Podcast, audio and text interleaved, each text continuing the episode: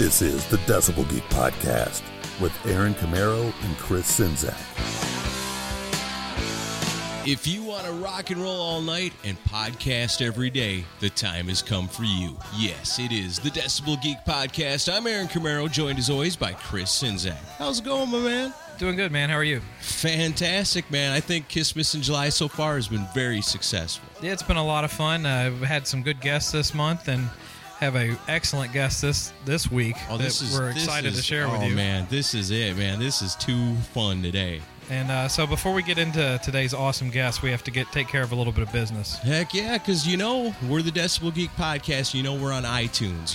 That's pretty much the place. If you're on the go, you want to go to iTunes. You just download us. We're there for you all the time. You can go back if you just discovered us today and check out all the archives and all that good stuff. Otherwise, if you're sitting at home, go to decibelgeek.com, and put it on the big speakers inside your house and just rock it out. But if you are going to iTunes, then something you can do for us that really helps us out is leave us iTunes reviews. And what we like to do is we like to reward the people that give iTunes reviews by giving them their props right here on the Decibel Geek Podcast. So here's an iTunes review for you. It comes from Psycho One, and it's from Canada. The title reads, just simply an awesome must-listen podcast for all hard rock fans. I like that. And this is what it says. This is quite simply the best podcast out there for all fans of hard rock and metal. The guys, Chris and Aaron, have come up with a podcast that literally rivals Eddie Trunk's radio show and without the pretentious attitude and preaching. Youch. That's a little shot taken at Eddie. Youch, Our views do not always reflect those of iTunes. He goes on to say, the Decibel Geek keeps me company while I work on the night shift on a weekly basis. They have turned me on to some great bands and albums, and I look forward to each and every episode. Only complaint I have is only one episode a week. Simply love this show. And that comes from Psycho One up in Canada. They love us in Canada. Especially the Psycho people, apparently. That's awesome. I love it. That's a fantastic iTunes review. That's how it's done. If you guys want to leave us an iTunes review, it's a great way to give us some clout. You know what clout is? That's, it makes us seem important, right? Yeah. Am I right? Is that or a big word like gravitas. Is that a big word like gravitas? Yeah, like gymnasium. I love it. Good stuff. It is Kissmas in July. Yes. One thing I want to mention, and a friend of ours, Tony Mann, hipped us to this. And I love that guy. It's a cool movie that's about to be screened. It's called Lost Rockers. It's a documentary that's coming out. And Paul Rackman, who directed 3 videos from Kiss's Revenge album, the Unholy, I Just Wanna, and Domino videos, he's having a screening of this movie, Lost Rockers, in New York City and Lincoln Center as part of the Sound and Vision Fest on July 30th at 6:30 p.m. Just go to filmlinklinc.com, and it's only $14, and I'll have a link to that on the show notes for this episode. That's very cool. So if you're a New York City rock and roller, that's the place to be. Go check that one out and let us know how it goes. I read up about it. It sounds awesome. Yeah, it seems really cool. Really cool.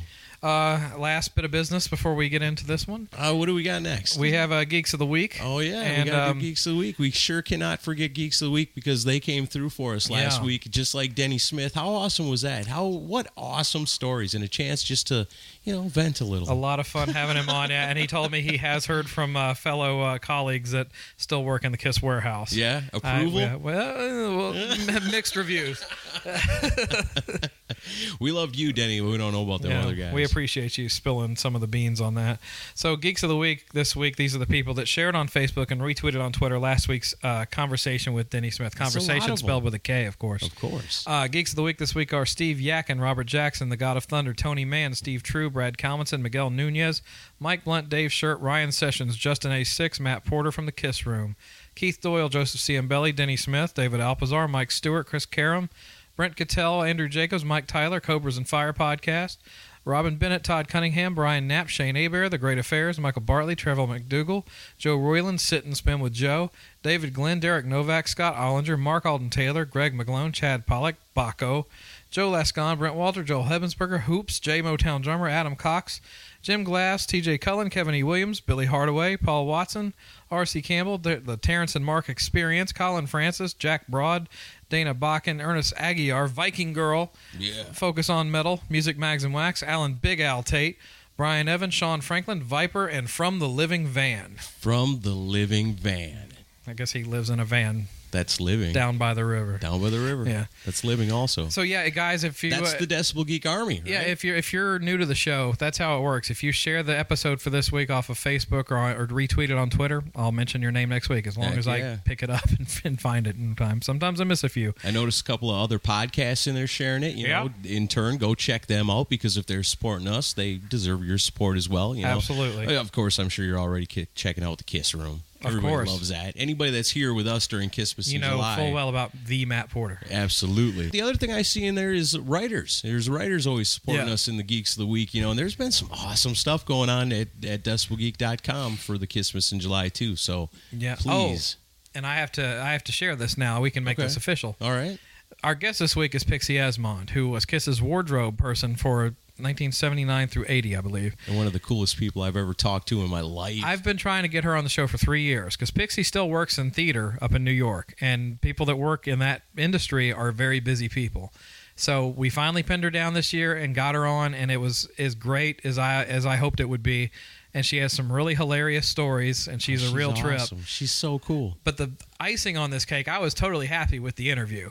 But a few days after the interview, she emails me and goes, I was going through an old road case, and I found a bunch of pictures that nobody's ever seen before. Oh, would you like to see them? Oh, yes. And yes, I'm like, please. Yeah, does the Pope wear a funny hat?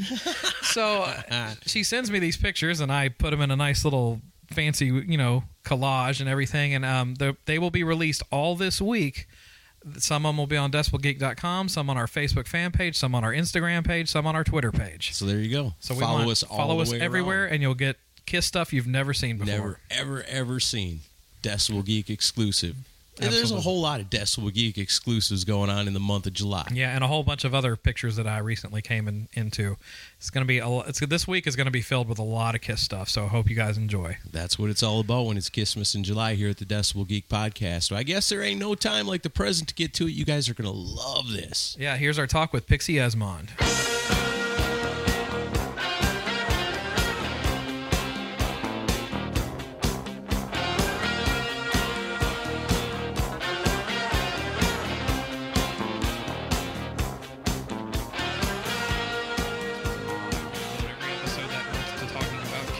And their history. Yeah, and we always are searching out cool people that got a really neat perspective on the crazy story of Kiss. And boy, do you have a neat perspective.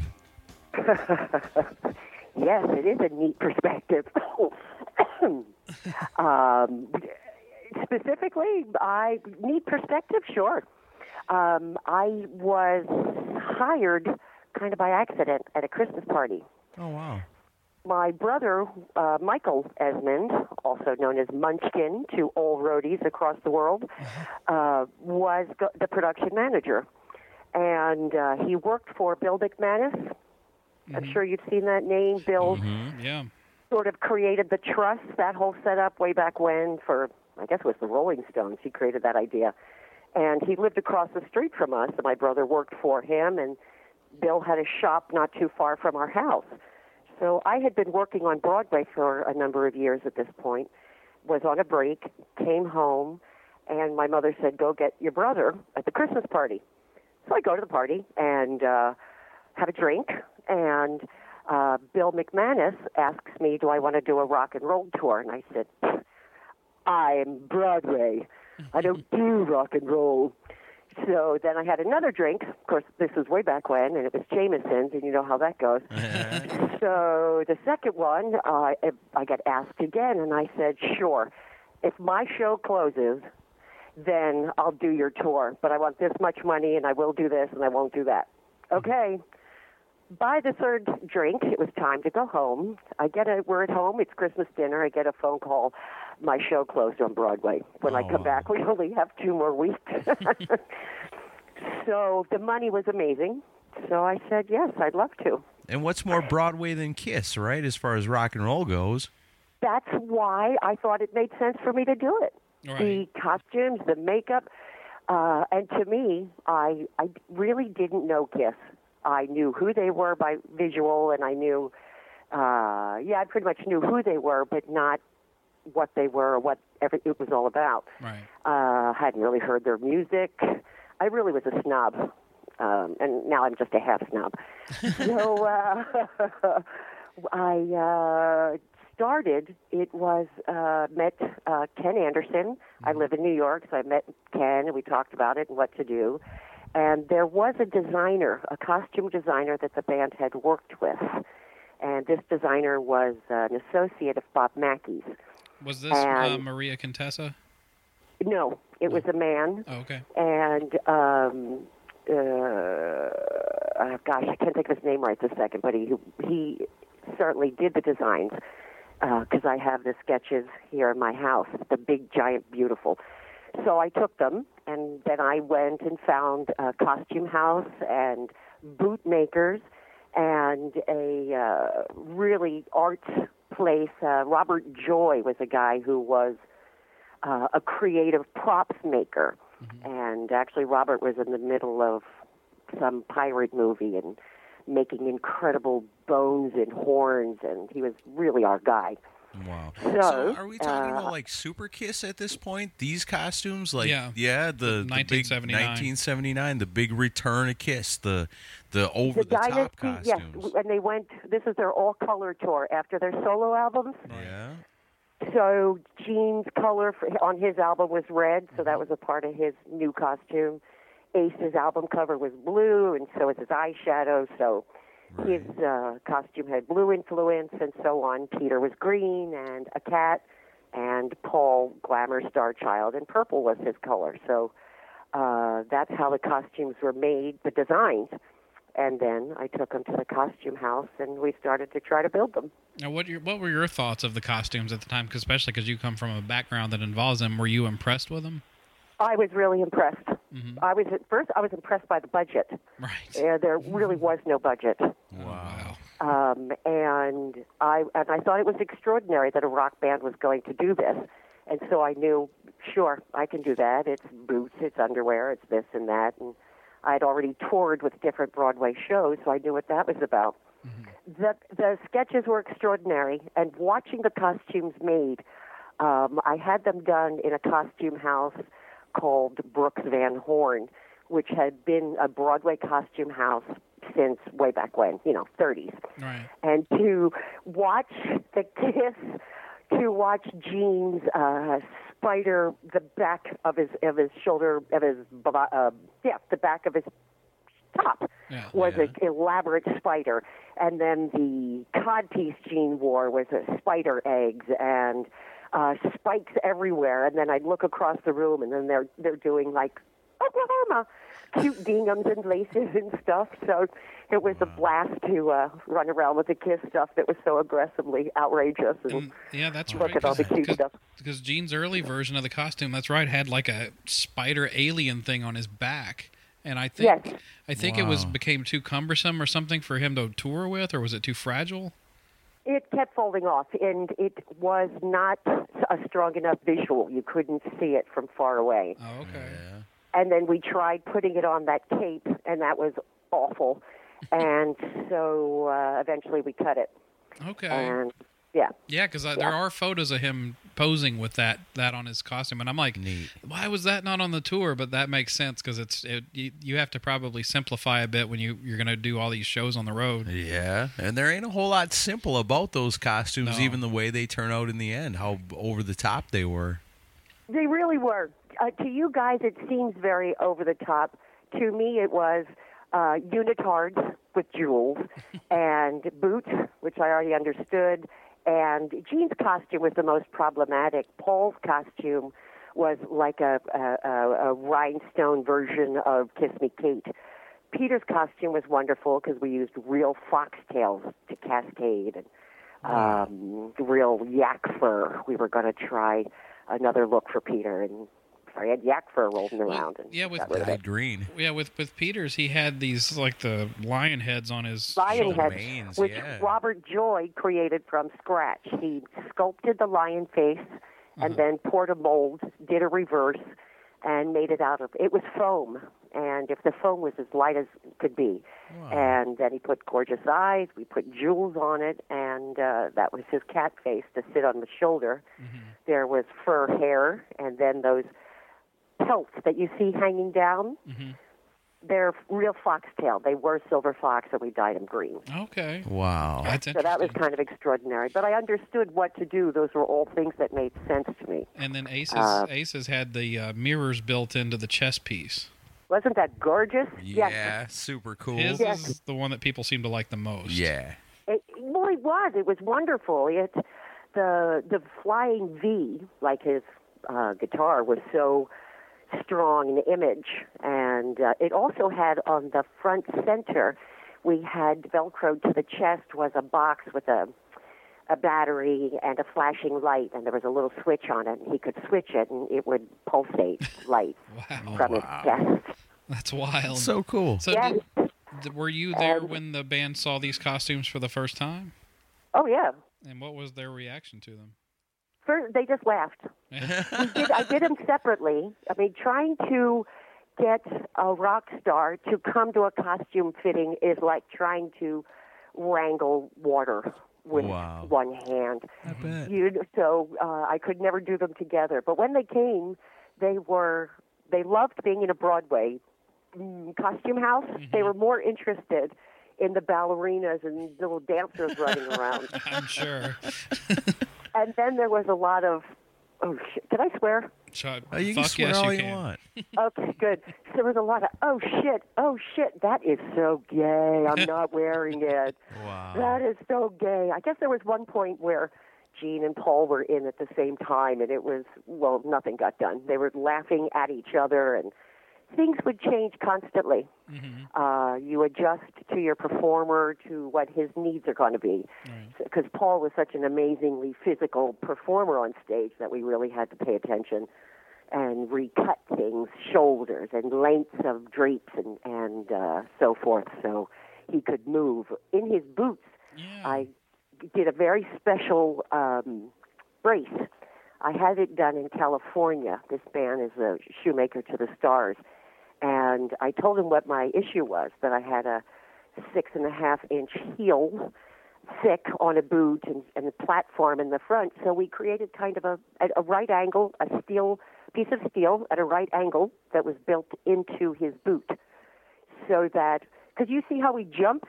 Mm-hmm, and if he had come down wrong, the heel could have snapped off and it would have been he'd be in trouble. Mm.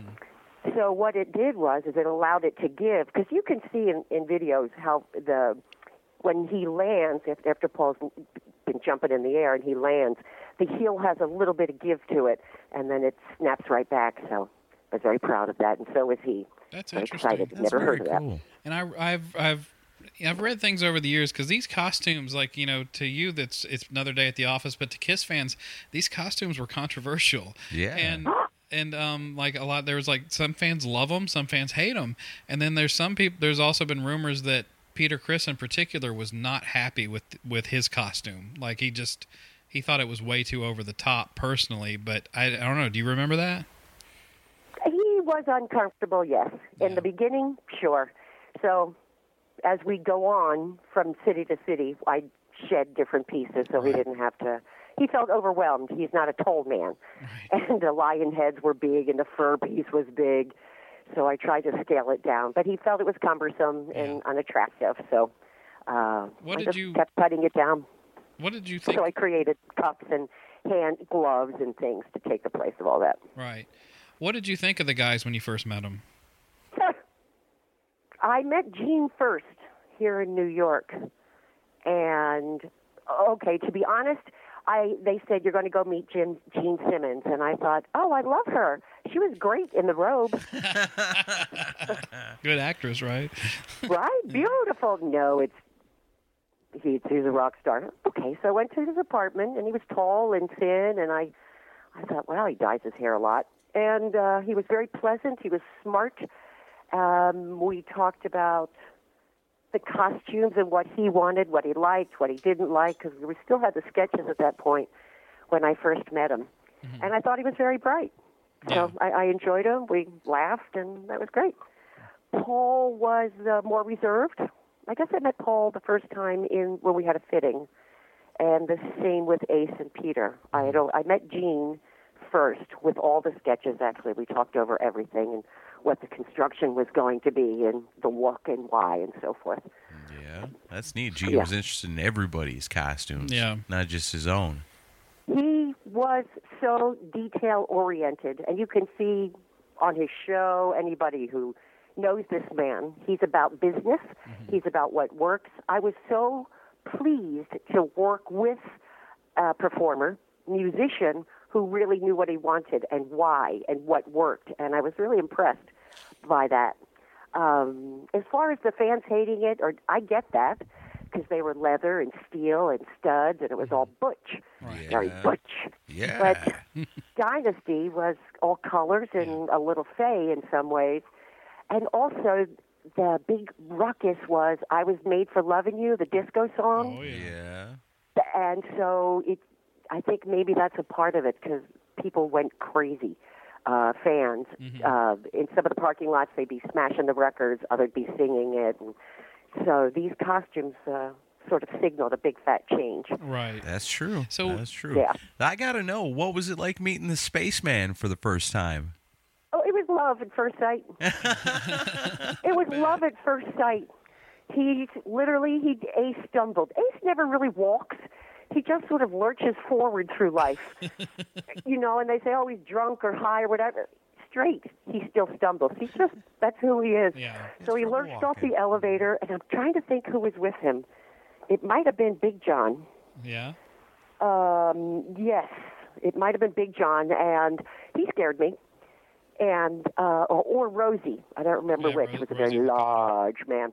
And Ace, and he laughed, and this is stupid, and put this on, and all right, Curly, I gotcha.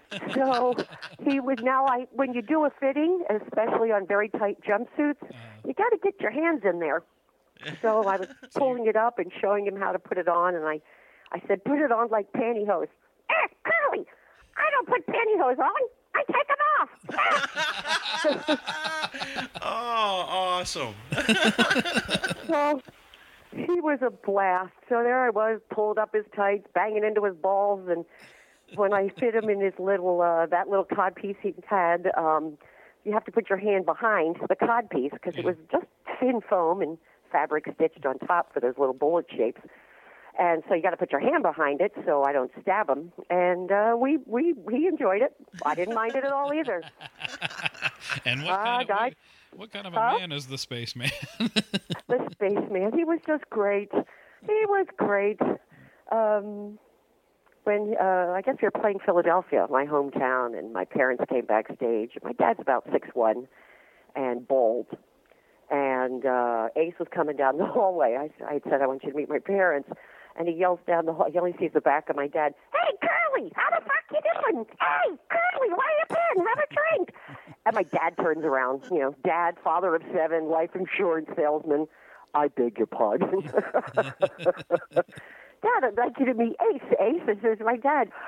So Ace is laughing. He said, I'm sorry. I thought you were somebody else. And I'll still have a drink. Thank you. So Ace is just charming. Yeah. Charming. Yeah. What about Peter Criss? Peter, sweet Peter. Always easy with me. Mm-hmm. He was always easy with me. He always said thank you. So did Ace. He was very respectful of the work that I did. And his fitting was easy. He didn't love the shoulder pieces, and that's understandable. I mean, they were huge. And I think maybe he felt he didn't have a voice in it, so maybe that was a part of it. But I just loved Peter. He was quiet and sweet and kind of awed by the costume shops and the things, the people I had worked with. We talked about Sammy Davis Jr. And so he was more interested in me as a person as well as, here's your new wardrobe costumer. Right. So I really adored Peter. He was sweet and had a very gentle sense of humor. Goofy. Yeah. Was there any, I can't remember if Gene was with Cher or with Diana Ross at this period. Was there any sightings of either of them? Oh, both. Yeah. Cher, I guess we were at the Palladium in New York. And I had just gotten a bunch of really beautiful new leather guitar straps for Ace and Paul. And Cher saw them and loved them and said, you know, where can I go? Where can I get these? I said, well, it's a guy who lived in his studio apartment down in, you know, Alphabet City, and there's so much glue you pass out.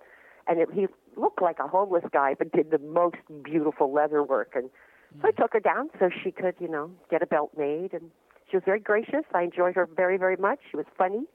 She made fun of me. Pixie, kind of a name is that, which I often get. Yeah. You say Cher, yeah, Paul broke my balls on. Pardon? Do you say Cher? What kind of name is that? Yeah, right? No. No. She was the voice of reason. And at this time, I think that she already knew that he was seeing Diana Ross. Ooh, wow. And that it was in the air, and Cher was very cool with it because she and Diana were good friends. And so Cher was lovely and just, you know, another girl hanging out backstage. Of course, classier, better dressed, and, you know, hot. Right. So, yeah, not a lot of Kiss groupies. Yeah. They're not going to like me to say this, but they were not so good. No. Not so cute. No, compared to Springsteen's groupies, no. Oh. It's like a Barbie doll and a troll doll. Oh, no. Yeah.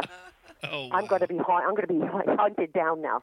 But so she, Diana Ross, Cher came to a couple of shows. Yeah. She was at the Palladium. I think we did two, and she may have come to another city. Mm-hmm. Diana Ross I met in England at Wembley Arena. Oh, cool. And she was very cool. Gene did not like his women to drink or smoke. Yeah, that's true. He didn't like drunkenness. He didn't like smoking. And Diana was a little bit over it, so she came up to me and said, do you have a cigarette? Do you have a beer? I said, uh-huh. Wow. So I said, I'll meet you in the bathroom. So the guys go out. I guess they're doing press before the show, and they don't need me. So we sat in the toilet. We shut the door, two of us in a stall, drank beer, and smoked cigarettes. That's awesome. Wow. She was the coolest. She was so cool. Loved her. And I did not have to call her Miss Ross. Oh, good. But I did anyway. Yeah. Well, but I did anyway. So, I'm sorry. What was cool was watching the two of them, share a little less so, but enjoy the spectacle that is rock and roll. Mm-hmm. You know, both of these women, huge stars, huge audiences, but there's a fever and a fervor when a rock show starts that. It's explosive, and I think they like that. Impressed by it. Mm-hmm. Well, I bet.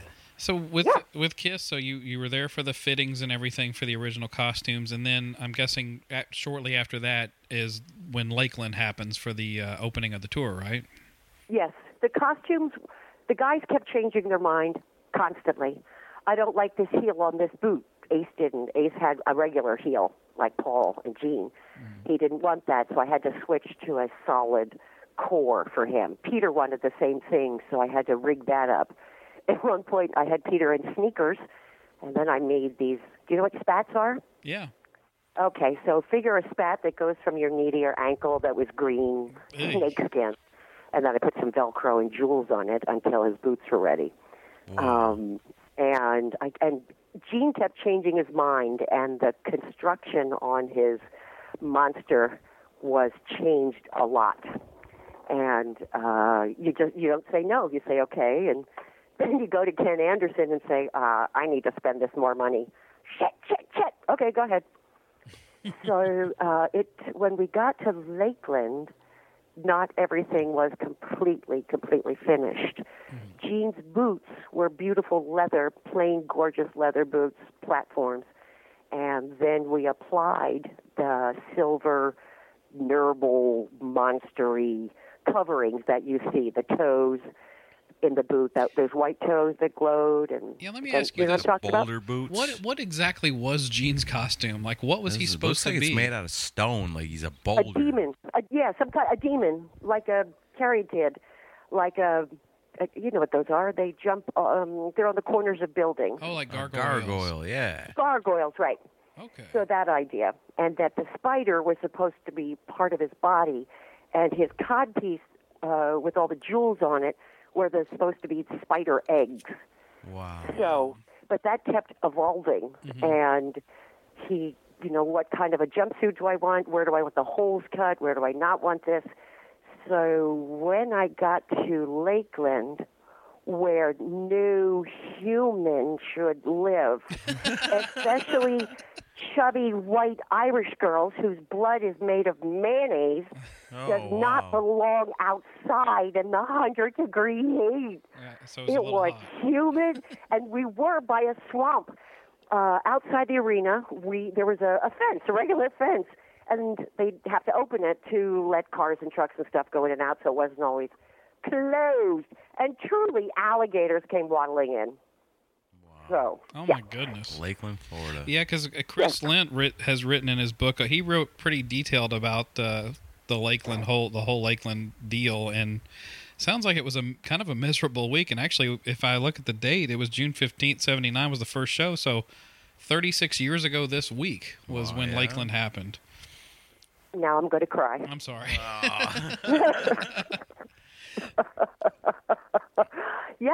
Yes, it was. Chris, and I'm sure Chris's aspect is entirely different from mine.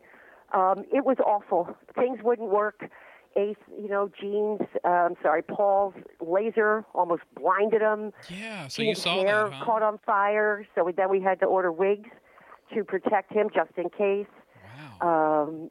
Yeah, it was bad. The set wasn't coming together, and a lot of the specialty things, which I'm sure you can read about, the blow-up Kiss sign, the other laser, that Paul's laser, Ace was supposed to have a laser come out of the head of his guitar, and things kept blowing up, and tempers were short because it was hot, and it took forever for us to do a complete run-through. Yeah, so did you get to see the laser get tried out? Yes. What did it look like? It was cool. Yeah? Yeah? Yeah. Yeah.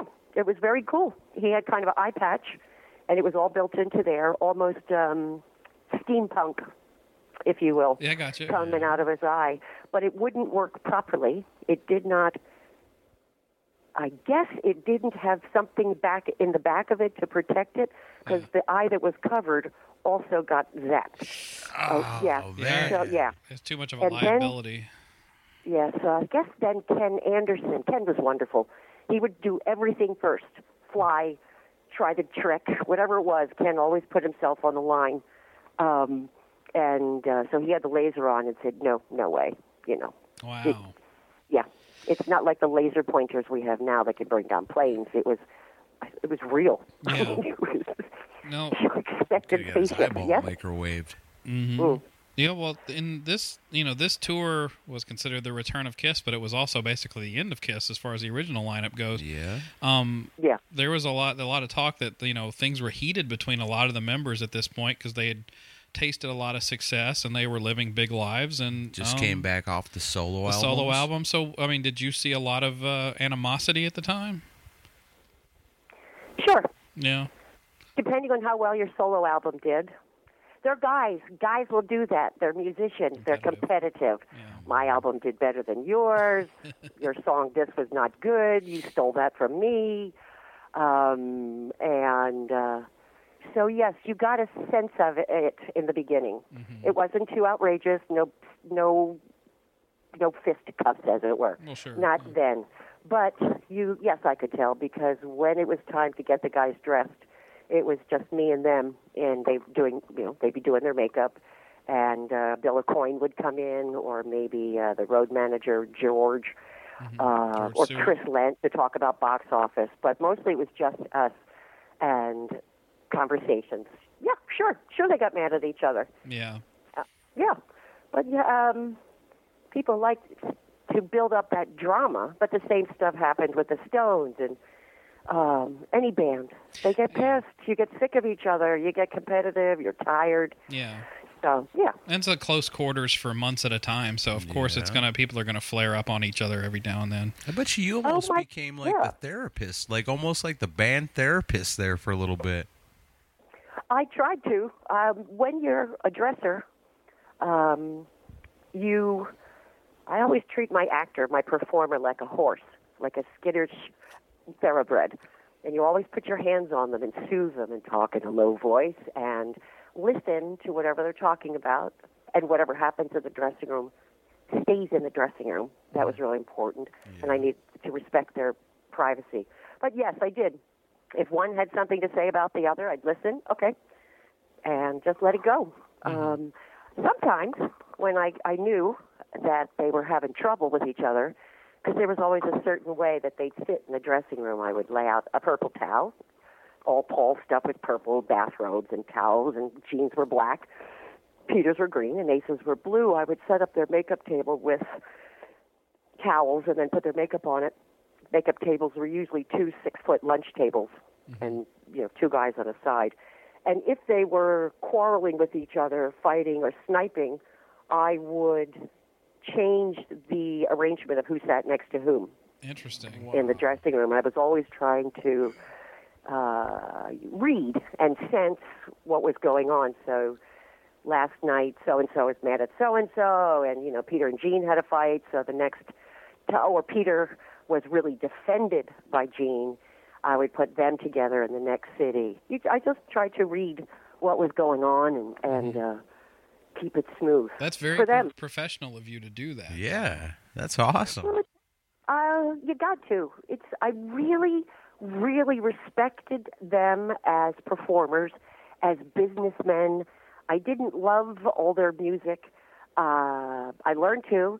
But mostly I treated them with the utmost professionalism. Mm-hmm. Everything got fixed every day. Every costume was clean. Every boot scrape, I'd scrape the bottoms and make sure there's no gum or, rhinestones and stuff left over. So, and the therapy, sure, it's a part of it. Yeah. And I think that's important. You get your actor in the right frame of mind so that he or she can go out and do the best possible job they can. Right.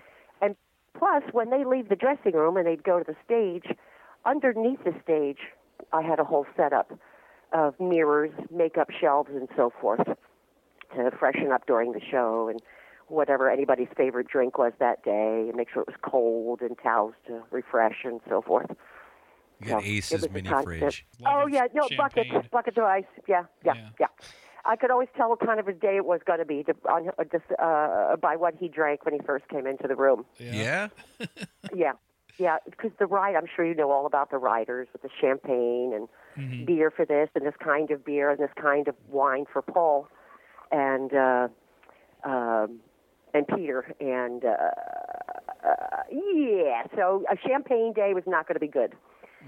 A beer day was going to be was good. Uh-huh. Beers were fun. Beers were lighter. Champagne gives you a headache, and so you could always tell. I could tell what was going to happen by choice of cocktail. Yeah, and also the guys would come into the room. It would be completely set up and ready for them to come in, sit down, change. It was perfect, quiet, clean, and the food was in the room. And if they came in and picked up a piece of the lemon chicken and threw it across the room, it was not going to be a good night. And that happened, I'm guessing. Food was flying. Yeah. And, this tuna fish is disgusting. Wah, wah, wah, Pixie. I didn't make the tuna fish. Let's go yell at that lady. All right. So, yeah, I got sort of responsible for the food in the room and that I became a food Nazi. And I was stupid. But if they came in and the giant, beautiful Kiss cake with their likeness on it, they stuck their fat little hands in it and shoved it in their faces. I knew it was going to be a great night. Well, and on the Hot Hero Sandwich footage of you working with them, it looks like they got you guys on a good night that night because it seemed like everybody was getting along pretty good. Yes, you have to remember. And this is why I do respect them. Not only would they fly, they'd usually fly to the gig that day, and we would leave that night. We'd get in the buses and go to the next city, and they would fly that morning to whatever the next city was. And they were always doing radio interviews, TV interviews. So they get to their hotel, dump their stuff, and now you got to do an interview when all you really want to do is take a whiz, take a dump, and take a nap. Right. And so they did it. And then they'd come later on for sound check. And then after sound check, depending on how far away the hotel was, they'd leave, come back through the crowds, through the traffic, and then and get ready for the show, and then do it over and over and over. And it was exhausting. So, yeah, it's easy to be cranky. Sure. It did not get noticeable until towards the end of the tour. when people were really burnt. Mm-hmm. Yeah, because you were there as part of the U.S. tour. Yeah. Big transition period right there, you know, as far as Peter Criss leaving the band and, you know. Yeah, it was. It was a big transition and it wasn't. Because the music, let's say it's not so complicated to play. Mm-hmm. Right. And Peter wasn't the most creative of drummers. He was a good drummer. So his track was easy to fit into. And the show goes on. I thought Eric was a better drummer, actually. Well, let me before we get we get on to Eric, I want to bring up this thing because I've asked a few people that were involved with that tour at the time. I sent you the link to the Tom Harper interview, and we also interviewed Hearst Gardner, who was with the band New England, who opened for Kiss during part of the tour. Near the end of the tour, they were doing some shows in Louisiana, and there's in Chris Lent's book, he brings up a show in Shreveport where Peter starts basically sabotaging the show and like starts slowing down during one of the songs. And they end up cutting the set early and then the band runs off stage. Do you have any memory of this? Because I've gotten mixed answers on if this actually happened or not. I remember being really happy we got to go home early. Yeah. Yes, we were all just sad. I mean, it's fucked up, but we were mostly okay. Let's get out of here early, and we were glad.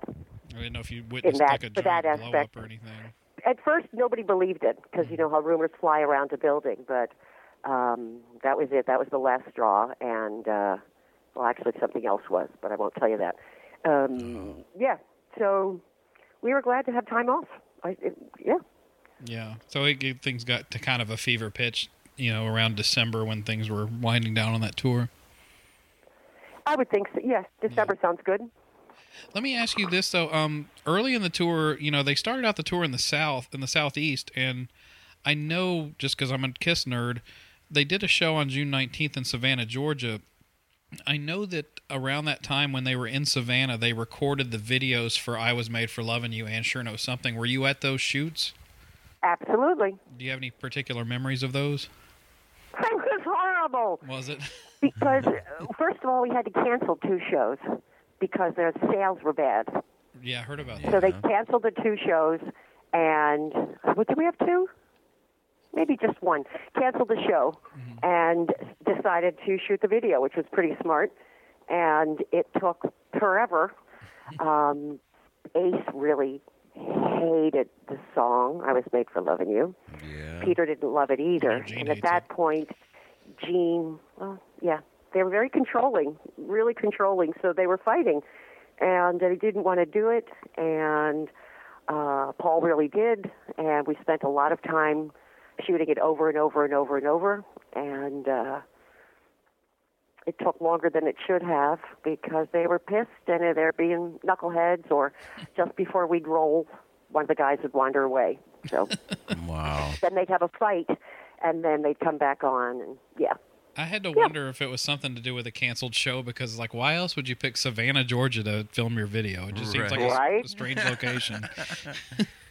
Nothing against Savannah. It's a great city. It's just a strange place to film your video. But, no, I mean, it was a smart use of the building because, you know, there's a deal, a contract, so the building was theirs for that night, so you might as well take advantage. Make use of it. Sure. Yeah. Using your time wisely. So, this tour, like I've read in Chris Lent's book because he was so detailed on it, like the plan initially was to do multiple nights in big cities and have the show be set up from one city to the next, and then I guess ticket sales just were slagging like they were not expecting. And I don't know if the band bit off more than they could chew with this tour because it was a massive undertaking. And from what I gathered, the show and the stage setup was exhausting for the crew. I mean, obviously you had to have gotten to know a lot of the crew on this tour. I mean, what are your memories of what they were saying at the time? About what? About, like, how was it a grueling show to put up every night? Yeah. Yeah. It was yes. On the American tour, my brother Mike was a production manager with Steve Gansky, and he kept a good crew, really inspired people. But because it was huge. It was exhausting. Mm-hmm. It was exhausting. And so not only our crew, but the local crew and the road crew has got to be, you got to be tits up all the time. The local crews differ from city to city. Some of them can push boxes. Some of them understand that this is how you plug a plug in. Some didn't understand that, so it would take forever. Yeah. And these arenas are huge. Yeah. So you see video of the boxes coming off the trucks and then rolling. You could go, you know, a half a football field long, or at in L.A. And even at the Silverdome, you had to have a golf cart to take you back and forth. These guys worked around the clock. Yeah. And sure, you can. I'm tired. You're an asshole. He's an asshole. Yep. Okay. Where's the beer? And you go. Yeah. One crew, you know, everybody decided, you know, sound was looked down on because sound had an easier load in, and these people didn't like those people because that was easier, and we thought it was harder, and blah blah blah. Yeah. And I got to tell you, that show was so heavy, hanging overhead, that the riggers we had were amazing. These men, the lives of how many people? 25,000 at that point could die if they were not done right. So as exhausted as they were, they worked around the clock to get this all right. Even the truck drivers were great because they were with us the whole tour, the bus drivers, so they had to drive all these long hours as well. And yeah, it was exhausting. People got beat up, but you just keep going. See, this is the perspective I'm talking about. You know, you don't get it from the eyes of the rock band. It's the real people out there seeing how it all comes together. I love this. Yeah, and you've told this story in the book Kiss Alive Forever, but now that we have you on audio, I want you to tell it again. I think it was for around Lakeland, but can you tell the palmetto bug story, please? Yes. Okay. So, out Palmetto, Lakeland, Florida, by the way, had the arena. What was that? The Lakeland Civic Center was short. It didn't have a vaulted ceiling like the arenas, which was also part of the problems that we were having in mounting and hanging stuff like the Kiss side wouldn't fit. Anyway, hot, bloody, boiling, fucking hot. Gene's costume was a combination of two glues, we'll say, and when I mix them together, like 5 minute epoxy, the red and the blue, you put it together and it becomes the thing. Yeah. I would mix it, these two different glues, and they would become foam. So that's how it had to stay on, that's how it stayed on his boot, combination of the glue. And then the foam would puff. I would paint it silver and black and red, and there were jewels. Again, they were supposed to be veins in the boots, and the jewels were blood and spider eggs oozing down his side. Right. Okay. So that was the normal. That's what was going on every day because the boots were not quite done, and by not quite, I mean not at all. Well, we got to Florida, so I had to apply these monster coverings to the leather boots. Now, because it's hot, I have to change the prescription, so to speak, of the glue that I'm going to make the foam from. Okay, so here's a day. I did that all. I do that before the rehearsal, and so boom. We do the rehearsal that afternoon, and it really went badly. And the guys were furious, and it was hot. And somebody banged his head, and the things didn't work, and the drum wouldn't spin, and yada, yada, yada. After the rehearsal, the guys come into the dressing room, and Gene, I take off all his heavy stuff right away, but he kept his boots on, peeled his jumpsuit down. He went into the bathroom. Mm-hmm. And when I say bathroom, I really mean a bunch of urinals, gaffers taped to a wall. You really did not like Lakeland, I can tell. Oh, it was a toilet. Oh, my God. Murderers should live there. Ace got electrocuted there, so nothing good happens in Lakeland. Yes. So, so I hear Gene screaming. The boys are sitting at the table taking off their makeup, and I hear Gene scream in the bathroom, Pixie, go on in. So I run into the bathroom. I said, what is it? Are you all right? Did you get stuck?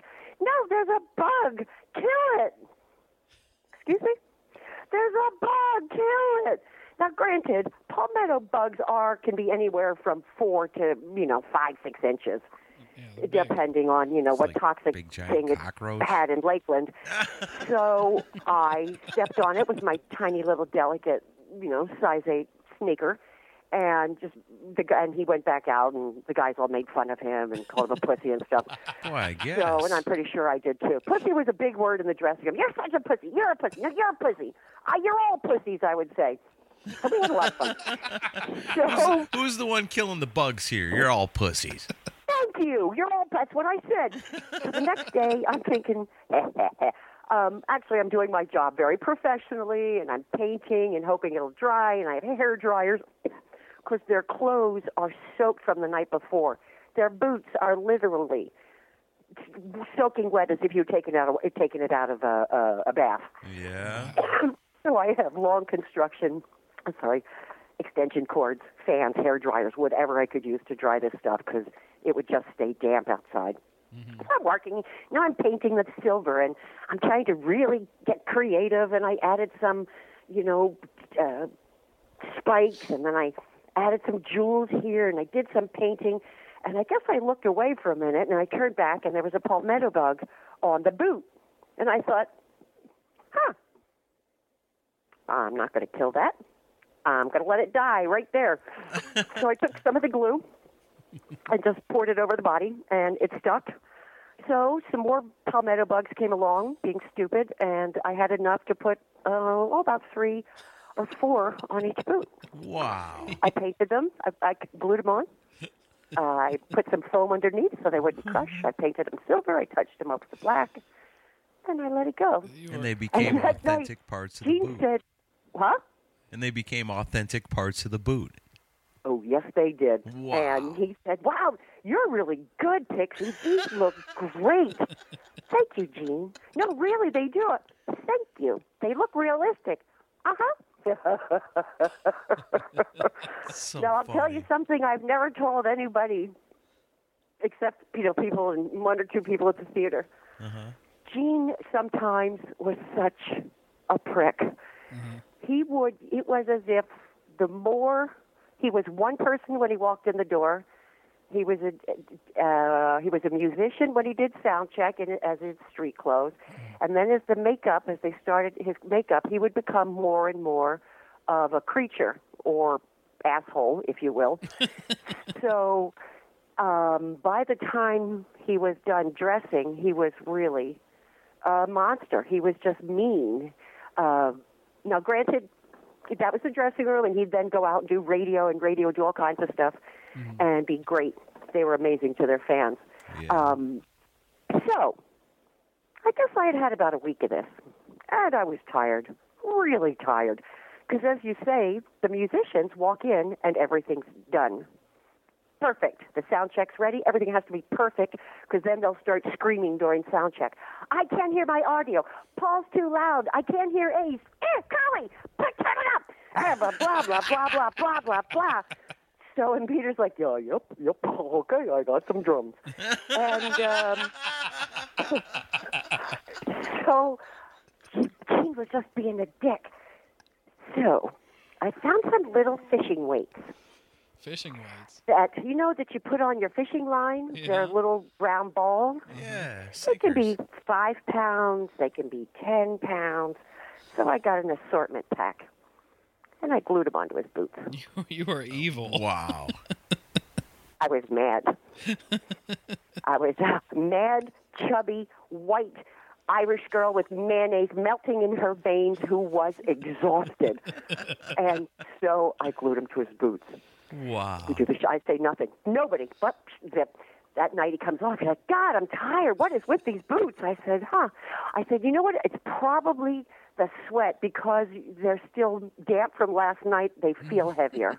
Oh, all right. See what you can do. Uh-huh. Next night, wears them. God, they're so heavy. I said, Gene, are you gaining weight? Are you moving slower? Fuck you. Blah, blah, blah.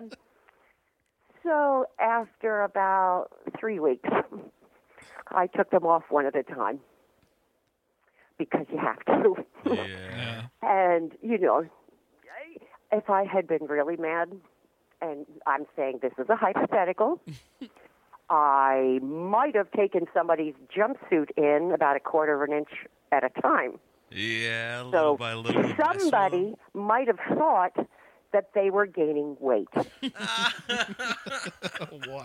So devious. Because they would poke. Paul would always poke. You know how Gene had the holes in the side? Uh-huh. Yeah, he would poke his little love handles and stuff and always work his nerves, and because Paul was in just amazing condition. That's always wondered, like, did Paul like to dig at Gene a lot?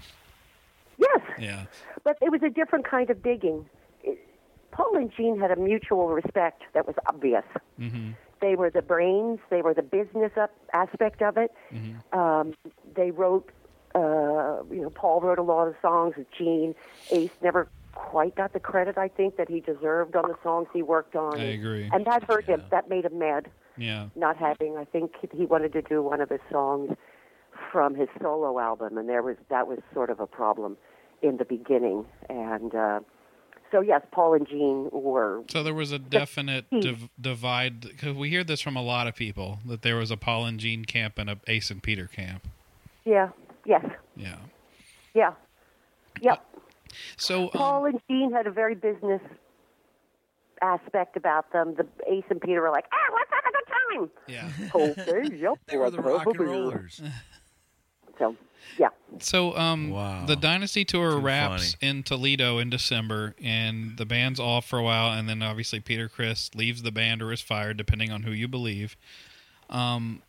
And then Eric Carr comes into the picture, and from what I gather, you were a part of the trial and error of the hawk costume?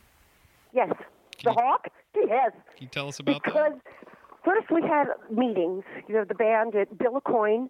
I don't remember where we were, but we were all in a big room,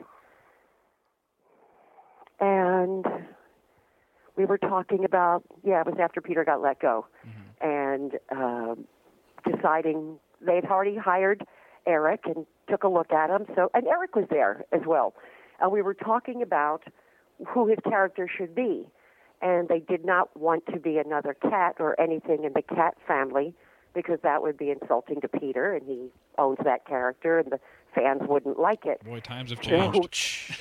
Huh? Right. So, boy, times have changed. Times have changed. Yeah. So, of course, there's all, he should be a donkey, he should be an asshole, he should be, he should be a meerkat. And then they decided, eagle, raven, a bird, we should do this. Mm-hmm. So I sketched up some sketches, and which... We looked kind of like stick figures with feathers coming out of their head. I was good with feathers, not figures. And so we sketched it out, and I had it built by the same costume house. And Eric put it on, and when he showed it to the guys, they laughed at him. Oh, I bet they did. They really laughed. And so there was another conversation, and we talked about Eric's features and what should be shown and how much makeup could he really handle. And so then we came upon a fox. Mm-hmm. I think that was Bill O'Coin who did the final and said fox. Okay. And what was your first fit? What was your your impression of Eric Carr when you met him? The sweetest, most grateful, gladdest. He knew he was over the moon. He was a huge KISS fan, and he... was so happy. He was so happy. He was so happy. He was a guy who had one or two pairs of jeans and, a T-shirt or two. Mm-hmm. So, and he knew that this was a gift dropped into his lap to play with KISS. And he didn't care, I don't give him money, I don't care, just let me go. And he was really a good drummer. So some of the things changed in terms of the music because Eric brought a different energy. Yeah, I agree. I took him out one day. Because the 70s were so late 70s, 80s were everybody's skinny, everybody's wearing milliskin pants, those stretch pants, mm-hmm. tiny T-shirts, and 87 belts. They're really skinny, and so I took Eric out and we shopped, and I got him clothes, tight jeans and sexy boots and all this kind of stuff. And he just kept shaking his head, and he was overwhelmed and grateful and. we went to lunch, and he kind of burst into tears. We're sitting, down in the village, and he's surrounded by shopping bags, and he just burst into tears. He was so happy. I don't know what to do. I'm so afraid. I'm so happy. I'm afraid. What if this? What if that? You'll be fine. And I this and that. I said, it's okay. We got you. They like you. You deserve to be here. So let's just do it and have a good time. I'll take care of you. You'll be fine. Yeah. So I did take care of him, and I taught him things, how to dress and his hair, and bought him all the expensive shampoos because Paul had the best taste in shampoo and hairbrushes. Oh, yeah? So, no way. I'm not surprised. Oh, totally. Not that guy. You know, if you got that hair, you might as well take care of it because every night you're teasing it, hairspraying it, teasing it some more, hairspraying it some more. You go out on stage, you just sweat. So you have to wash a helmet off your head every night. So, yeah, he had the best stuff. And I got Eric all that, and it was great. That's awesome. And then Eric, it's cool to hear these things because, like, we've heard from other people how great of a guy. I've never heard one negative thing ever said about Eric. Yes. Just a super great human being. He was a great human being. He was so grateful for this chance in life that he separated himself by always saying thank you, by meeting the entire crew, by saying every time he'd come in, you know, hi, Mike, hi, Bruce, hi, so, hey, how you doing?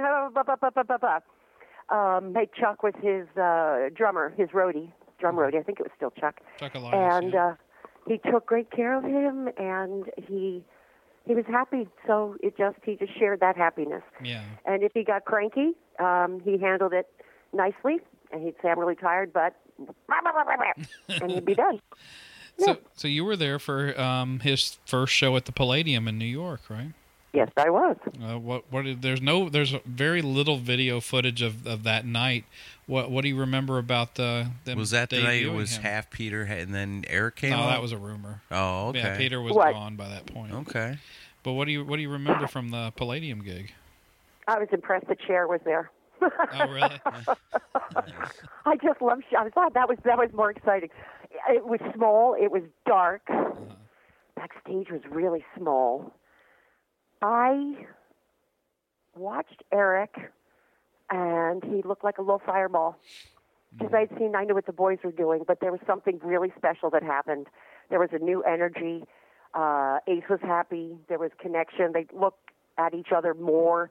And when it was time for his solo, they really showed him respect, and it was pretty great. And the fans yelled and screamed, and it was pretty great. Yeah. And after he came off, he just couldn't sit down. He was, oh my God. And he just kind of went in circles. And, what do I do? He was just so full of adrenaline. He was beautiful. I bet. Soaking wet. Hair smashed flat, just sort of, he was over the moon, hugging everybody. Yeah. That's wonderful. That's what I remember. And now, Deep Thoughts with Paul Stanley.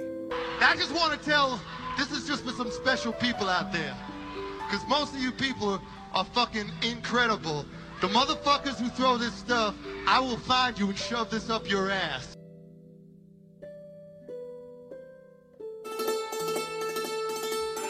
Hi, I'm Gene Simmons, and I'm the owner of Simmons Lumberyard. 30 years ago, while recovering from a long night at a Holiday Inn in Bumblefuck, Arkansas, I had an idea.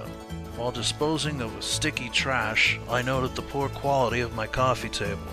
There was no strength to the piece. The table, that is. People shouldn't have to suffer from bad wood. In short, I wanted the best, and today I'm giving it to you. At Simmons Lumberyard, we've got wood for you. All types, including lodgepole pine, jack pine, redwood, buckeye, butternut, flooded gum, black butt, chestnut, sourwood, bald cypress, and others that also work well as double entendres. So come on down to Simmons Lumberyard, where we've been putting logs in fireplaces since 1984. Ow!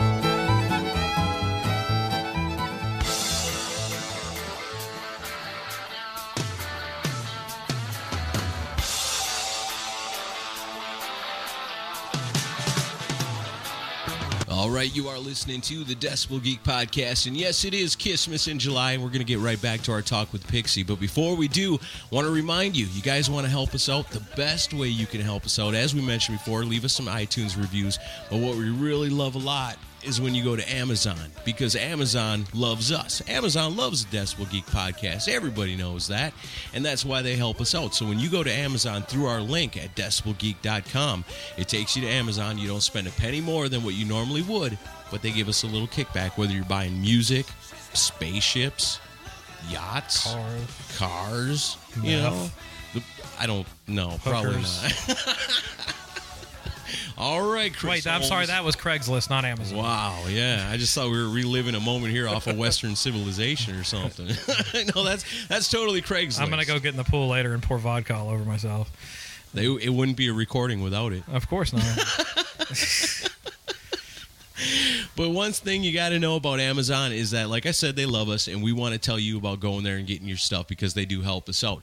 And while you're going to Amazon, we got the hot tip for you. If you've been paying attention the last few weeks, it's Kissmas in July, and you got to get your Kiss stuff. And I can't think of a better place to go because this guy's got it all. And I'm talking about Daryl Albers over at HK Collectibles, Inc. He's got a ton of great stuff for you this week, including tickets from the Asylum and Farewell Tours. You can't just go get that stuff anywhere. You got to go and see him at HK Collectibles, Inc. Lots of other great stuff for you on there, including, you know, just name it. He's got it. And if you can't even name it, he's got it. Just go to decibelgeek.com, click on the HK Collectibles, Inc. link, and it'll take you to right there to get you some cool stuff. Celebrate Kissmas in July right along with us. That's right. So we are Amazon affiliates, and part of that is, you guys, Aaron said, you go and do your shopping, so we want to list off some of the stuff that was bought this week through our Amazon link. Let's see. The Thin Lizzy 1979 tour T-shirt was bought. Oh, somebody nice. Bought. So we've been doing some shopping through. Nah, the lake, I wish. Huh? I've been moving. I had no money extra for that. I hear that. Someone bought a Canon PowerShot camera through our link. Thank you very much for that. That's what I'm talking about. High dollar items. Oh, yeah, exactly. That one's worth a decent amount, actually. All right, and so for some of the music purchases that were bought this week, boy, somebody really went on a Saxon kick. Somebody bought Crusader, Wheels of Steel, Solid Ball of Rock, Strong Arm of the Law, and Denim and Leather. See, that's what I'm talking about. High metal purchases. That's right. Somebody bought Rush, Caress of Steel, and Fly By Night. Beautiful. Someone brought Like It Is, Yes, live at the Mesa Arts Center. What is going on with this band? We never play Yes, podcast, and yet we sell something by them every week through our link. I don't get it. Somebody's trying to tell us something. I think we'd better listen to them. Maybe we really should. Also, Domino, Old Habits Die Hard. That's the new album by Angel singer Frank Domino. It's his new solo album. Okay. Well, that's cool. That'd be interesting to check out. Looking forward to checking that one out. Royal Blood, the self-titled album. That's one of the newer bands. Is actually doing really well right now. Yeah. Toto 14. Heavier side of Toto episode, Aaron? Toto's had 14 albums? Yeah. Apparently so. Nice. Is that new? Yeah. I think so. Cool. I don't know. Okay. Like, I know everything about Toto? I don't know. I've heard some Toto I like, I guess. And rounding things out, Tora Tora, Wild America. And again, just showing that podcast do move CDs. Absolutely. You know? So, somebody's got to move CDs nowadays. I mean, if not us, at least we can do it. Thank you, and thank Amazon. Because without it, we probably wouldn't be here. And back to our talk with Pixie.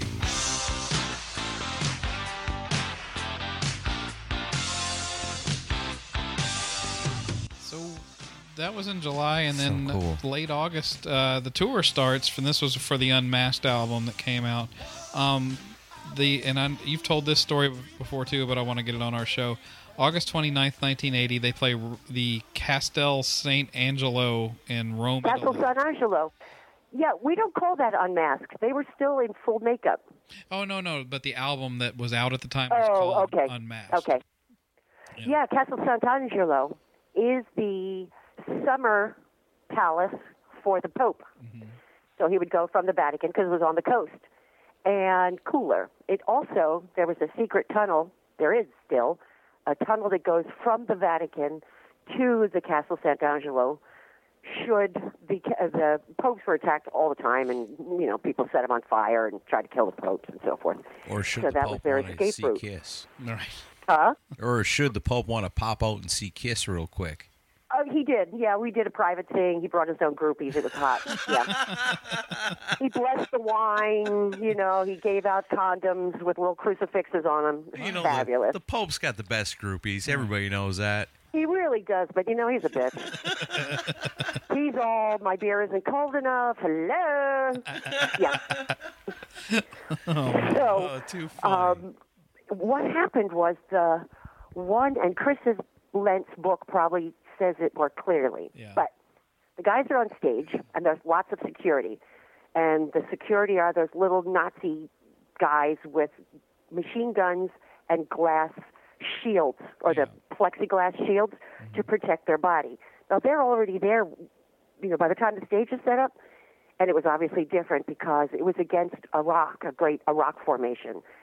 So they couldn't do some stuff. And whether it was the Red Brigade, a communist faction, didn't like the faction that was promoting the band. Something about money and something. So they... And who was the opening act? Oh, I couldn't tell you. Was it Loverboy? No. That's a different story. So the guys go out, they start the show, they're screaming, and it just starts, and maybe they get into one song, and then a riot starts to erupt. People are pushing to the stage, trying to get up on the stage. The cops are fighting. Now guns are drawn. More police carabinieri come from someplace else. Oh. And George Stewart. Shoot. Hey? George Stewart? Stewart. A martial arts fighting champion. Ah! Let's go, guys! So the bodyguards, all the boys come up and grab the boys and rush them back to their dressing room. And by dressing room, I mean a cave. I mean a tunnel with the lights were on a string. Every so often there'd be a light bulb or not. And in the bathroom was a hole in the floor that you hold on to the two sides, you hold on to a little handle, and squat, and that was the toilets. Wow. There were no mirrors at that time because Fellini was making a movie, so we had glued pieces of broken mirrors for them. Wow. And it was kind of great. So the guys go running. I'm in the dressing room, getting ready, cleaning up or whatever it is, and the boys come running back in, screaming, hey, get out, okay, get in. You know, we're being charged. There's a riot. Be careful. Blah, blah, blah, blah, blah. They gave me a stick and pushed me out of the room. What? They gave me a stick and pushed me out of the room. A stick? A stick. Wow. Because why? I guess I was trying to go get the stuff off stage, whatever it was. You go. I'm like, no! Click, shut the door. Oh, wow. So, yeah. So at that point, George Stewart is outside. Then Rosie comes out and Big John and whoever, they were just sort of pushing people back, pushing the cops back, pushing everybody back. I, of course, was clinging to the doorknob, let me in. Oh, my God. So, oh, wow. Here's what was really cool. When it did finally stop and they could do the show, obviously there's lots of spotlights from the front of the house. It was open air. It wasn't really a house. Mm-hmm. And the lights, when Gene did God of Thunder and then started to fly and just do his whole bit, the shadow on the wall, on the stone, on this ancient stone face, was Gene the demon. It was so scary because, of course, the lights made him look taller, and his hair was crazy, all the horns of the costume, the shredded red cape on the back, the boots, and the blood. You could see the blood spurting. The fire, it was like the devil was climbing up the rock to get the Pope or to get the Catholics. It was a breathtaking sight. Wow. That's one of my favorite memories of here's a stick and then watching him on the wall. It was great. Wow. Yeah. You describe it so good. That is amazing. I love it. It was great. Yeah. Wow. But that was the adventure of traveling with these guys and what we could do, couldn't do, and what we saw and so forth. So they Pixie, this is awesome. They tour through the fall in France and the UK and Germany. But then the big thing that happens is in November, and they go to Australia, where they're basically met with a Beatles-like reaction. Yeah. And yeah, go ahead. No, I want to hear from you. What was that like? Well, it was so great.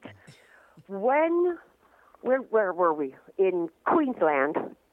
And they call the people from Queensland banana benders. The hotel, but you get banana benders? Mm-hmm. The hotel was kind of like a Hojo's, maybe 2 stories, and not too big. It was surrounded by so many fans pushing on the building, they kind of made it move. Wow. Yeah. It was shocking, exciting, thrilling. They were on every TV show, and now we're going to go. I'm going to go Sydney, I guess. Mm-hmm. They had a press thing, and they were going to stand on the roof of the mayor's of the city hall. Right. And the mayor was going to welcome them to the city, and what it was, there's a patio roof. Yeah, there's footage of that. Because the mayor was up on the second floor, so he could walk a balcony. That's what it was. Mm-hmm. So the band was going to come out. We went somewhere, like I think it was at the hotel, the guys made up, and then there was an armored truck. And we got in the truck to go to the city hall because there were so many fans that there's no way they could get through. Wow. They rocked the truck. It was amazing. Mm-hmm. So the truck finally gets there, we go underneath, the guys go outside, onto the balcony, and it was like an ocean of noise washed over you. It was like a sonic cheer. It was so much noise and love and screaming. It was one big sound, and it sort of like hit the guys, and it hit you. You could feel the vibration of their excitement. Yeah. It was really breathtaking. It was great to see, to feel. This thousands of people screaming was great. And then the guys started talking, and they kept screaming and screaming and screaming. And they were lovely. They were so well welcomed. Mm. Yeah, that was a great night. That's amazing. Yeah, well, the guys in the band to this day still talk about what a magical period of time that was for them. You can tell that. I mean, I'm sure you saw it firsthand that they must have been just blown away by that response. They were blown away. Yeah. And I got to tell you, the girls in Australia. Mm-hmm. Not a dog among them. So they were really excited. And people were kind, and it was beautiful, and it was, still before the cities were too big, and everything was sold out, so that made them happy, and they were given the promoter, what was his name, Weatherly? Big promoter. Treated them like gold, parties all the time. One night, there was a party at the producer's house, and he had fireworks for them. So there's fireworks over the beautiful Opera House, Sydney Opera House, and boats and girls and food, and it was the kind of party that is you see in movies. Yeah, yeah. That good. Yep. That's incredible. Yep. Mm. And I went to for the wines. I went to a vineyard. The man who owned the vineyard came to the venue where we were setting up. It took forever to set up, so I guess that was Perth. To go from Sydney to Perth took the trucks about 5 days, which gave us 5 days of heaven. Yeah. Go to beaches. What's that stupid game? Cricket. Yeah. Where you go on Monday and you leave on Friday. Uh-huh. But cricket games and stuff. So this man came, and he said, "This I own these wineries. Would you like to come with me to select the wines for the band?" Yeah. Wow, nice. So this man took me. He said he was so excited. "I'm going to give you these for free." And we had a delicious wine tasting. They fed me with his family.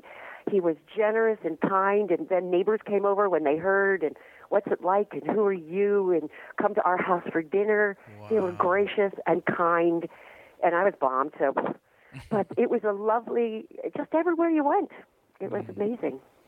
So that's that sound. Just to hear you tell that, it sounds to me like that the Australia was one of the high points of your time working with those guys. Yes, it was. Yeah. Yes, it was. Australia was, and New Zealand. Mm-hmm. I saw things in New Zealand. These, we rented a bus and we went to the Waimarai geysers. Mm-hmm. These are geysers that come from the center of the earth. These pools in this one protected area in New Zealand, and as it bubbles up, they're different colors depending on the minerals. So there was these exquisite fields of little volcano blurps of reds and yellows and purple and green and black, and there was a steam rising off. And because the minerals go into the air, the bugs that live in the area are just develop into monsters. I saw two dragonflies mating, and it looked like upside-down airplanes. It looked like, the trick airplanes that people used to stand on. They were huge, and it was so beautiful. The butterflies were bigger. Everything was brighter, and there was no such thing as you lads have had too much to drink. Right, just have a good time. No such thing. Plus, we had the same crew. We had an Australian crew who met us in Sydney, and they joined us and traveled everywhere in Australia and New Zealand because these guys had done rock and roll before, and we were going to little tiny towns, Adelaide, New Zealand, where they still have dirt streets and storefronts that look like old Western storefronts, so they're wooden, swinging door for the bar, little general store. So they carried a crew of Aussies and some Kiwis, and so they showed us and taught us everything. Wow. And we taught them how to cook bacon. Oh my God! In England, we had a Scottish chef. Have you ever put those two words together in your life? No, Scottish. It's like Polish and perfume. There is no such thing. Hey, now I'm Polish. I take offense to that. In your face, Sinzak. What kind of perfume you got? So, I'm a comedian. It's my job to be offensive. Yeah, yeah. If Gene can take it, I can take it. They would just warm it, and it was gross. So we taught them how to cook bacon and then made them by peanut butter and toast. That was our breakfast because it was disgusting. Wow. And haggis, really? Really? Guess who wore the haggis for the day? Our chef. So, it was a great place. New Zealand, they were also as receptive. New Zealand was like a postcard, parsonages that were covered in, thatch-covered roofs. And the sheep looked like they were put there by a set dresser, posing perfectly on these luscious, swept lawns and white cliffs and Dover-looking. It was just so beautiful. I loved it. It sounds like another planet almost. Yeah. It does. And back then it kind of was because...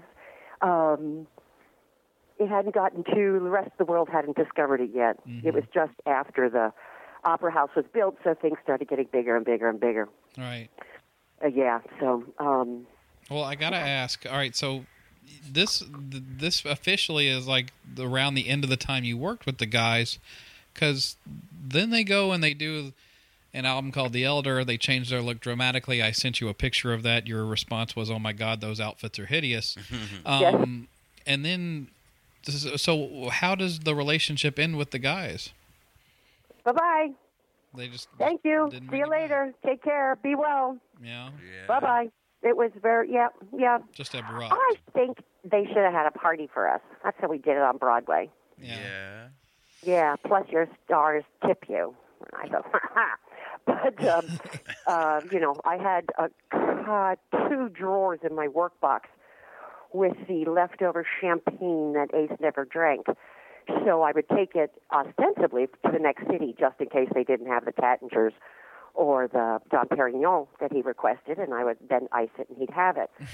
Fortunately, we didn't have to do that too much, so I found myself drinking vintage champagne. Nice. That's and my brother, I get my brother in on it and so forth. What was I want to tell you? It was ask another question. Yeah, the end of the tour was just the end of the tour. Yeah. So. And like I talked to you on Facebook a little bit about this mystery that has permeated the KISS fan base for years. that you kind of got dragged back into the band's issues with the opening of the Creatures of the Night tour in 1982. They were going to play, I think it was North Dakota, and something with a costume mix-up. Yes. They were, I was off the tour. I was working at CBS News at that time. Mm-hmm. And they were in North Dakota, but the trucks with their costumes and some of the set had not made it because there was a giant-ass blizzard, as only the Dakotas can have. Mm-hmm. So I got a phone call. Pixie Esmond, you're in New York. We need your help. We need you to go to the warehouse where we stored a lot of stuff. It was the warehouse. And pull me out costumes for the guys. Rosie will meet you. You'll get a plane, and you'll come to North Dakota. Can you do that? Yes, I can. Great. Tell CBS, run over to the thing, and now I'm just in whatever clothes I have for work that day, because, I'm going to work. CBS, I look nice. And I went to the warehouse, and I pulled together costumes. At the warehouse, all the costumes from any tour were there. Wow. In different states of repair. Mm-hmm. There were tons of boots, tons of gloves, tons of everything, and I put together whatever seemed to go together. I got a couple of pictures of old tours and said, okay, this costume is this goes. Great. So I pulled together actually two sets in case they wanted to mix and match. Mm-hmm. So now Big John's at the warehouse. All right, let's go. We get in a limo. We go to New York airport, I don't know, LaGuardia, Queen, wherever. And, okay, we're going to go to the plane. I said, what airline? He said, follow me. I said, okay. Now, Big John walks fast. He's a big man. I'm little. I got short legs. Trying to keep up with John. He reaches out, kind of grabs me and pulls me along. And we go to a private runway where there is a Learjet waiting. Mm-hmm. We get on. I said, oh, my God, we're going on that? Yes, we are. We get on the Learjet, and the captain says, good evening, Miss Esmond. What can we get you to drink tonight? Wow. Nice. So Big John and I flew back together to North Dakota. And, again, Big John grabs me by the scruff of the neck, throws me in a limo, and we have a police escort to the arena. Wow. I get out of the car. Once again, Big John, who also in his left hand has bags and bags, big zippered canvas bags of costumes in one hand and me in the other. And I kind of, my little feet don't run. It's like a cartoon. Running down the hall. Run into the dressing room, say hi to the guys, lay the stuff out, get them dressed, and out they go. Yeah. And the show is not very late, maybe half an hour or so, maybe an hour. Yeah, but the rumor is that, and we've talked about this on Facebook, so I think it's going to still remain a mystery, because you had pulled items from the Love Gun costumes that the band wore with Ace and Peter, and that Eric Carr and the new guitarist at the time, Vinnie Vincent, were basically wearing Peter and Ace's costumes. But what do you remember of this? Yes, there was nothing else. Eric didn't have any doubles. Mm-hmm. You fans know so much better than I the look of what costume design per tour. Mm-hmm. All I wanted to do was pull as close as I could costumes in good shape that they could wear immediately. Right. No holes, that weren't broken, because some of the early pieces, the chest plates were made of a hard plastic and they'd snap and break. And so I did not think in terms of, oh, this is Destroyer Tour or this is that. Right. It was just, this is what's in good shape. This is good. It's work. It's in good shape. So yeah, and Eric did have to wear Peter's costume, and Vinny did have to wear Ace's. Oh, so we can put that to rest now. Yeah, because he had nothing. They all their clothes were in the truck. It stuck in a snowstorm, they only had what I pulled from the warehouse. Yeah, but to be clear, it's pieces of costumes from probably different tours. It's not like a complete costume from a particular tour. Correct. Okay, because I'm going to get grilled about this later. I tried to match the look, but it was whatever was going to go together and look good. So that's why I yanked two sets to see what was going to fit. God, if only someone Eric was tiny. Yeah, we need some photos. Yeah, can you imagine being in the crowd that night and being like, what is going on here? Yeah. Wild. Yeah. And didn't you? Yeah. I think I read that you were you working at Night Watch at the time? Yeah, CBS News Night Watch. So were you there when Paul and Gene came in to interview with that guy? They came in that year in '82 to interview with one of their reporters, whoever hosted it, and the guy was very, let's just say he was aggressive in his questioning to Paul and Gene. He did not like them at all. I'm going to say no. I don't remember. Oh, okay. I was going to say I don't remember. I'll send you the 36 years ago. I'll send you the clip because it's on YouTube and it's like you can tell the guy does not. Wait a second. Yes, I was. Was it Chris Glenn who interviewed them? I couldn't. Or Harold? Oh my God! Yes. He was a very square white guy. And he came off like somebody, he came off like a somebody's dad. I mean, he did not want to do the interview. Huh? He didn't want to do the interview. Yeah, he did not come off like he was happy to be interviewing Jim and Paul. I'm a newsman. This is serious news. Blah, blah, blah, blah, blah, these guys. And so that attitude conveyed. And Gene and Paul, I forget what it was that they were going to talk about, but they could obviously tell that this guy was a dick. And so they just played hardball.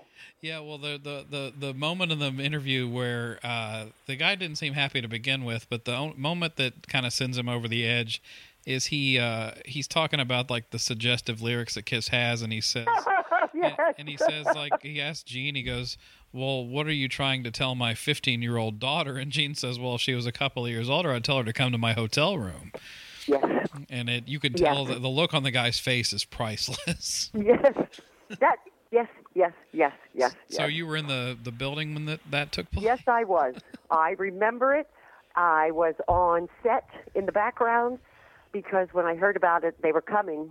I, of course, told everybody in the newsroom already knew because I had flown to North Dakota and come back, and that was a great story. So...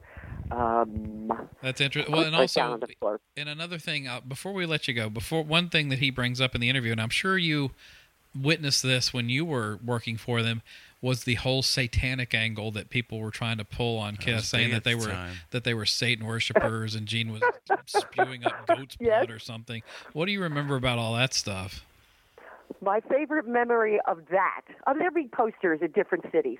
Because now remember, I'd go into work at 8 in the morning on a bus.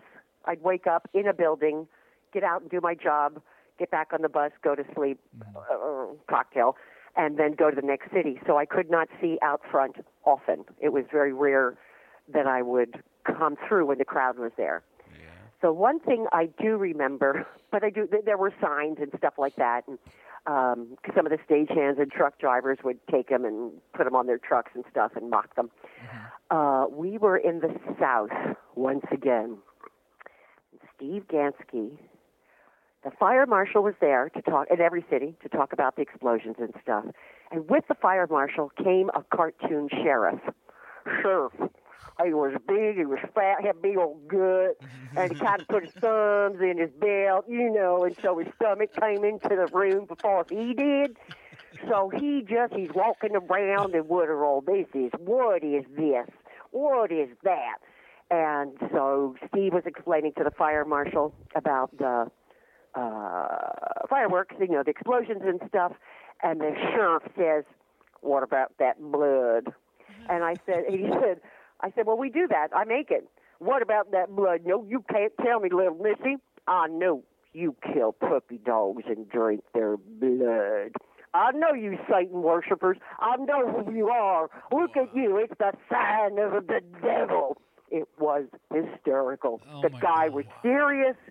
He was such a cartoon. It was beautiful. And he would not, you got virgins. You hurt the virgins. You upset God with your filth.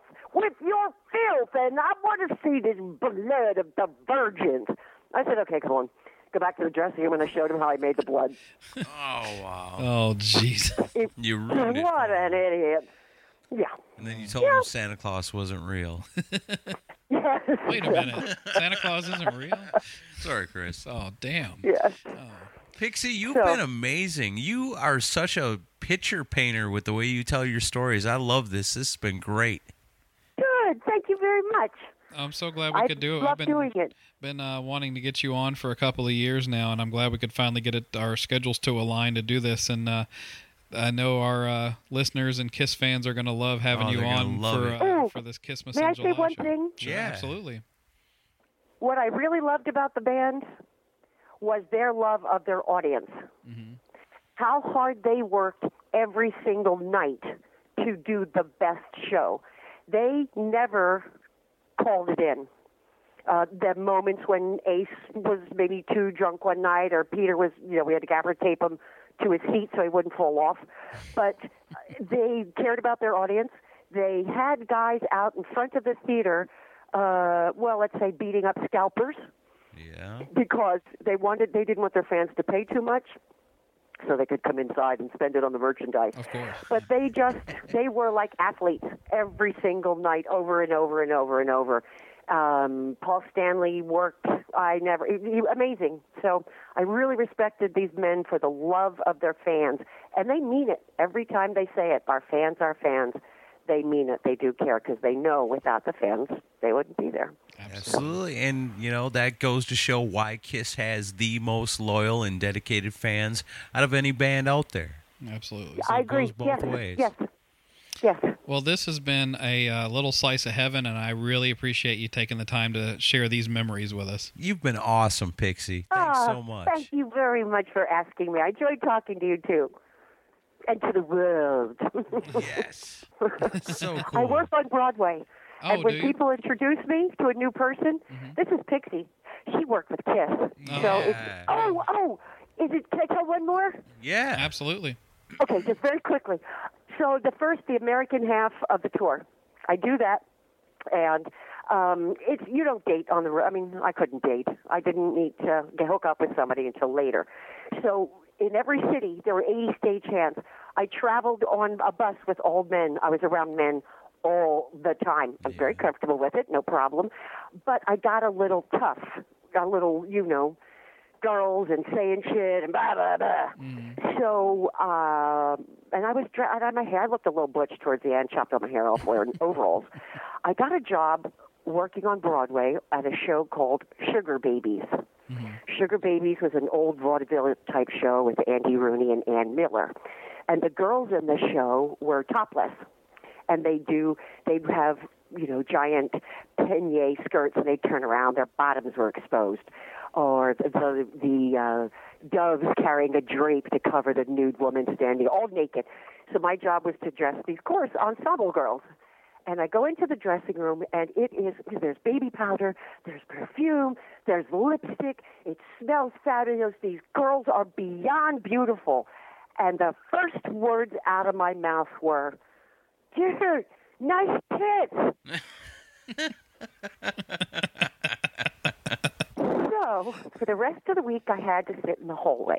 Oh. And I finally got to know the girls. I told them the story, and...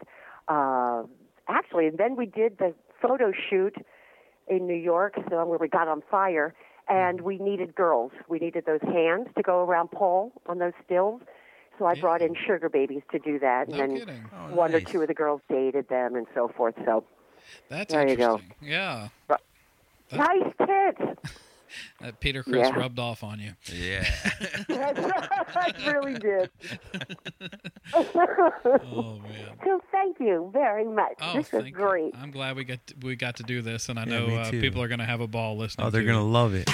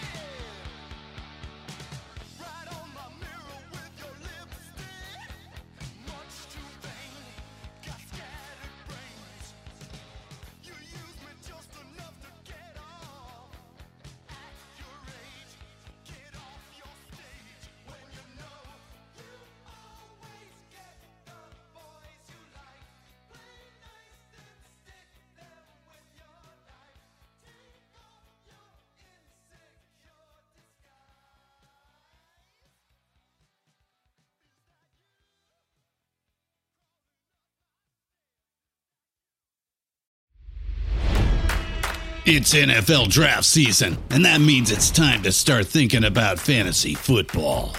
FantasyPoints.com features industry-leading experts and prognosticators using proprietary hand-charted data to help you score more fantasy points. FantasyPoints.com is the place to go for whatever kind of fantasy football you play. Whether you play fantasy football, daily fantasy sports, or do a little bit of everything, Fantasy Points has the meticulously researched content to guide you to victory.